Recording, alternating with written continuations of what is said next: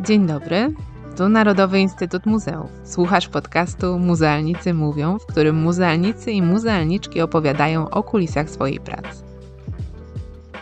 Nazywam się Martyna Kliks i zapraszam na rozmowy z laureatami konkursu Muzealna Książka Roku 2023, który jest przeglądem wydawniczej działalności polskich muzeów.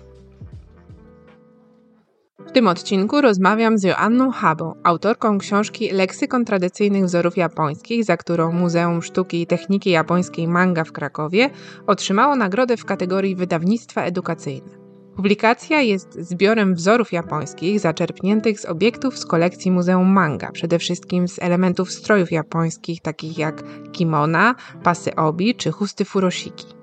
Autorka sięgnęła też po wzorniki tkanin barwionych oraz grafiki ilustrujące historyczne japońskie wzory. Analiza tego obszernego zbioru pozwoliła na prezentację bogactwa tradycyjnych japońskich motywów symbolicznych, od arabeski przez wzory roślinne i zwierzęce, po te inspirowane sztuką europejską, np. kubizmem czy art deco. W publikacji ujętych zostało aż 10 okresów w historii Japonii, które obejmują ponad 1200 lat. Dlatego w leksykonie można zobaczyć zarówno wzory sprzed setek lat, przykład te popularne w okresie Edo, jak i te występujące na współcześnie noszonych kimonach. Książka nie jest jednak jedynie przedstawieniem tego, jak zmieniał się sposób ubierania Japończyków na przestrzeni wieków, czy pokazem pomysłowości i umiejętności projektantów i rzemieślników. We wstępie przeczytamy, że leksykon jest przewodnikiem po kulturze japońskiej. Wystarczy otworzyć książkę na losowej stronie, żeby się o tym przekonać. Na stronie 277 przeczytamy. Wzór ważka Tonbo. W kulturze Japonii ważka jest bardzo podziwianym i cenionym owadem.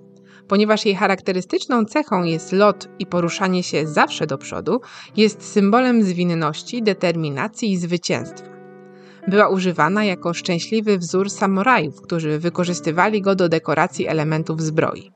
Jest również ceniona jako owad chroniący niemowlęta przed innymi owadami, szkodnikami.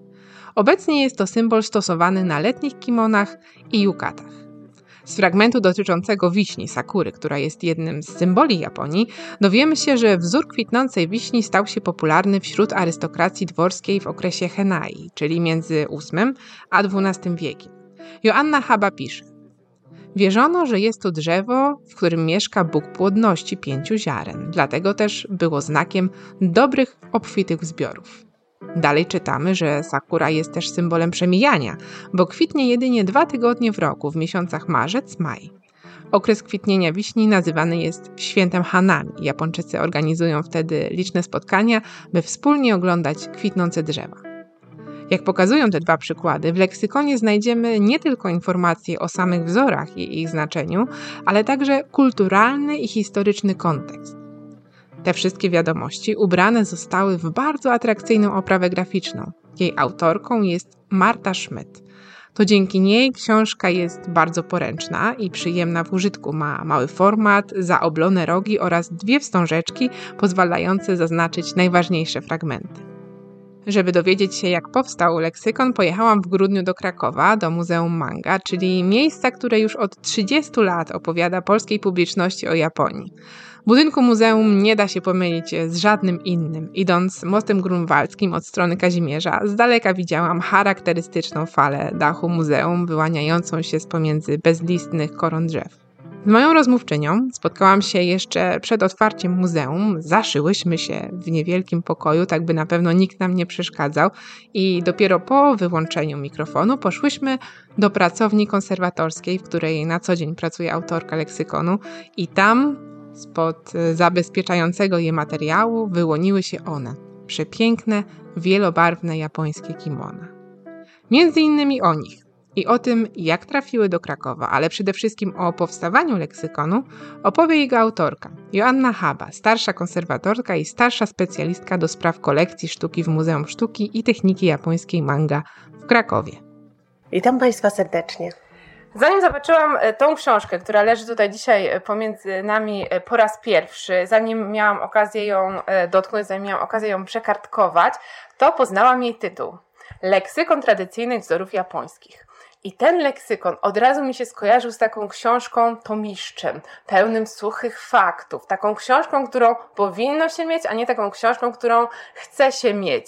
A ten leksykon tymczasem to jest e, przepiękna książka, wyjątkowa, a zupełnie nie taka jak moje e, wyobrażenia. Czy taki był ten pierwotny e, zamysł? Tak, widzieliśmy, że materia, z którą się mierzymy, czyli piękna sztuka japońska zawsze zachwyca i też szukając właściwego słowa, słowo leksykon wydawało nam się najbardziej adekwatne. Nie słownik, mhm. tylko właśnie leksykon. E, a skąd cała historia? Zawsze tutaj dyrektorzy Muzeum Manga powtarzają, że nasze muzeum ma szczęście do dobrych ludzi. I tak też było w tej historii.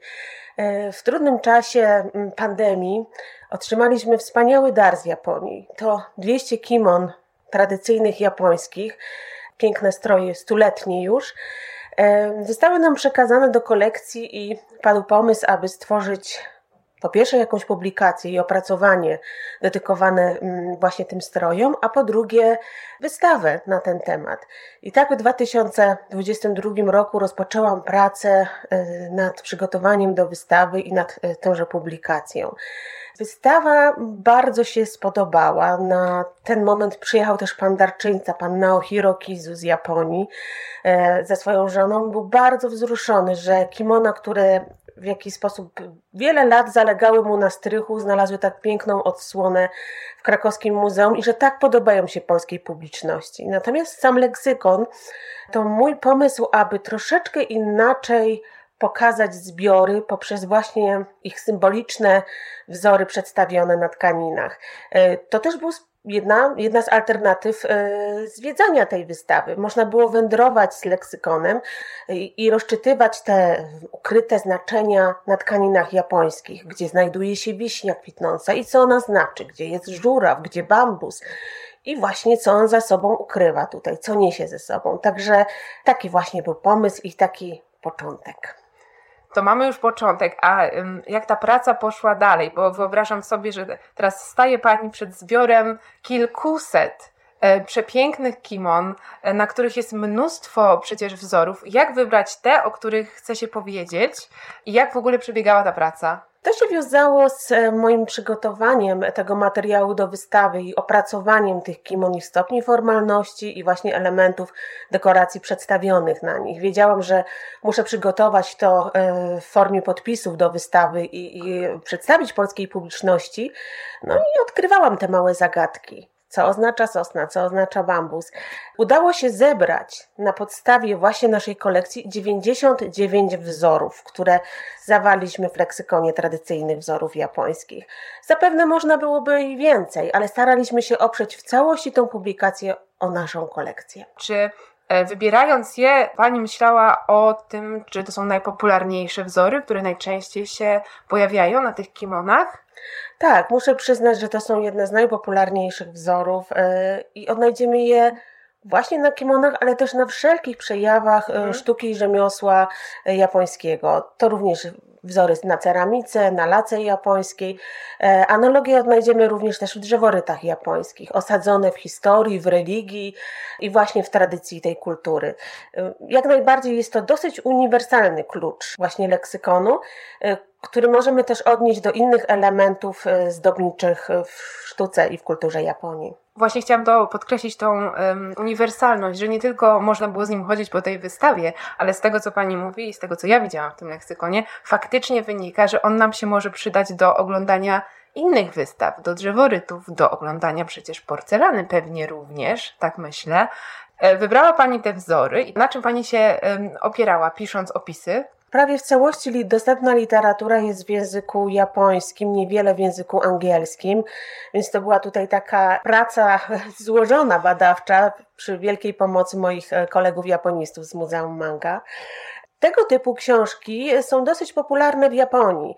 To pomaga młodym dziewczynom, które decydują się założyć kimono, a nie mają doświadczenia i wiedzy na ten temat, bo wiadomo, że moda europejska wkroczyła już tam wiele lat temu.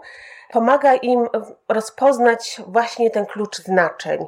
Właśnie pomyślałam, że w Polsce nie ma takiej publikacji, a coraz więcej osób interesuje się e, i tkaninami japońskimi, i samymi kimonami, ale w ogóle też kulturą Japonii. E, także stąd właśnie taki pomysł, który znalazł tutaj e, realizację. Szalenie ciekawy wątek o tym, że młode kobiety w Japonii ubierają się symbolicznie w związku z tym, tak? Czy, czy tak mam to rozumieć? Tak, e, to mówimy już tutaj o e, stopniach formalności kimona, e, o ich przeznaczeniu, o okazji, na którą należy założyć ten strój i o też o porach roku, bo bardzo często wiąże się to z porami roku, że na przykład rośliny kwitnące w danym momencie roku, na wiosnę czy na jesień, będą adekwatne i, i, i pięknie się prezentowały właśnie na kimonach noszonych w tym czasie, albo troszeczkę przewrotnie. Na przykład wzór płatków śniegu chętnie noszony jest latem i to jest takie symboliczne ochłodzenie dla osoby, która zakłada ten strój. Absolutnie to jest y, tylko w jakiś sposób tutaj właśnie symboliczne, o czym piszę w leksykonie. Właśnie dlatego będziemy odsuwać do leksykonu jak najbardziej, nie tylko do książki, którą można oglądać, ale też do książki, y, którą można też przeczytać. I to nie jest w ogóle obciążające, bo te opisy, które my tutaj y, znajdujemy, to nie są jakieś bardzo długie artykuły, które nas przytłoczą, tylko właśnie taka esencja, prawda? Tak starała się Pani pisać? Bardzo się cieszę, że Pani tak to odbiera i bardzo za to dziękuję, bo zależało mi na krótkich definicjach, które są w punkt, e, które nie są właśnie trudne dla e, polskiego odbiorcy. Tak jak pani mówi, nie obciążone tą treścią, ale też językiem japońskim, który wiadomo jest językiem dla nas dosyć e, trudnym. Więc mamy tą warstwę tekstową, mamy też warstwę wizualną i trzeba było je ze sobą połączyć. Wiem, że pani współpracowała z Martą Schmidt. Czy może nam pani coś opowiedzieć o tej współpracy? Jak ona przebiegała? Co było ważne dla pani Marty? E, ja mogę powiedzieć same dobre rzeczy tutaj o współpracy i o serdecznej przyjaźni, która się narodziła pomiędzy mną a Martą Schmidt. E, to jest tak, że spotykamy czasem człowieka, z którymi czujemy tą nić porozumienia od razu. I e, pomiędzy nami właśnie taka iskierka tutaj powstała i we wszelkich, we wszelkich, bez przesady tutaj decyzjach zgadzałyśmy się. Marta jest osobą niesamowicie kreatywną i postanowiła pokazać leksykon, pokazać piękne same kimona, ale też ich powiększenia ich wzorów nie w formie klasycznej, rozłożonego kimona w literkę T, ale poprzez y, symetryczne odbicie wzdłuż brzegu książki, y, gdzie tekst umieszczony z prawej strony uzasadnia to, co widzimy z lewej strony, czyli kimono. Bardzo to było przemyślane, bardzo ważna była dla niej też tutaj warstwa liternictwa. Samo liternictwo Marta Schmidt oparła e, również o identyfikację wizualną, która towarzyszyła wystawie Kimono Nieprzeprane Inspiracje. To wszystko był bardzo spójny, przemyślany e, projekt. Książce znajdziemy wiele powiększeń z szeregu tkanin. To nie tylko są kimona, ale również chusty furosiki, fragmenty pasów obi do kimon, to wszystko właśnie buduje nam e, tą treść bardzo atrakcyjną wizualnie. Książka miała mieć też w założeniu charakter bardzo, bardzo poręczny. Dlatego mamy zaokrąglone rogi, mamy bardzo przyjemne dwie wstążeczki, którymi możemy zaznaczyć treść. E, to wszystko miało oddać charakter takiego użyteczny i z możliwością korzystania w locie niemalże z tej książki i w przestrzeni wystawy i posiadając ją w domu oprócz tego, że owocem tej pracy jest ten leksykon, to e, narodziła się też przyjaźń. Chciałam pytać o jakieś e, kompromisy, jakieś negocjacje, jakieś dyskusje, które trwały. Czy takie musiały być? Czy takie się pojawiły? No przyznam, że nie mam tutaj wiele do powiedzenia. Naprawdę wszelkie decyzje, które zapadały przy powstawaniu tej książki były bardzo, bardzo zgodne. Myślę, że to też jest kwestia E, takiego właściwego poczucia materiału, nad którym pracowałyśmy, ale też estetyki japońskiej. Bardzo duża kreatywność e, Marty Schmidt i no właśnie wspólna nić porozumienia. To jest bardzo ważne. A jak ta książka została odebrana? Czy tak jak Pani chciały, żeby była odebrana? Bo dla kogo ją Panie tworzyły? Nasze Muzeum Manga bardzo dużo publikuje. Staramy się praktycznie do wszelkich e, projektów wystawienniczych, które mamy, mm, produkować e, bądź katalogi, bądź właśnie jakieś mniejsze publikacje towarzyszące.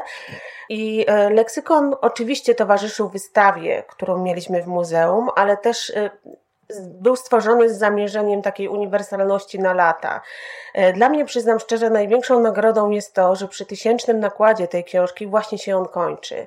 E, także e, rzeczywiście bardzo, bardzo właściwie tutaj i, i, i dobrze odbiera publiczność moją intencję i intencję Marty Schmidt.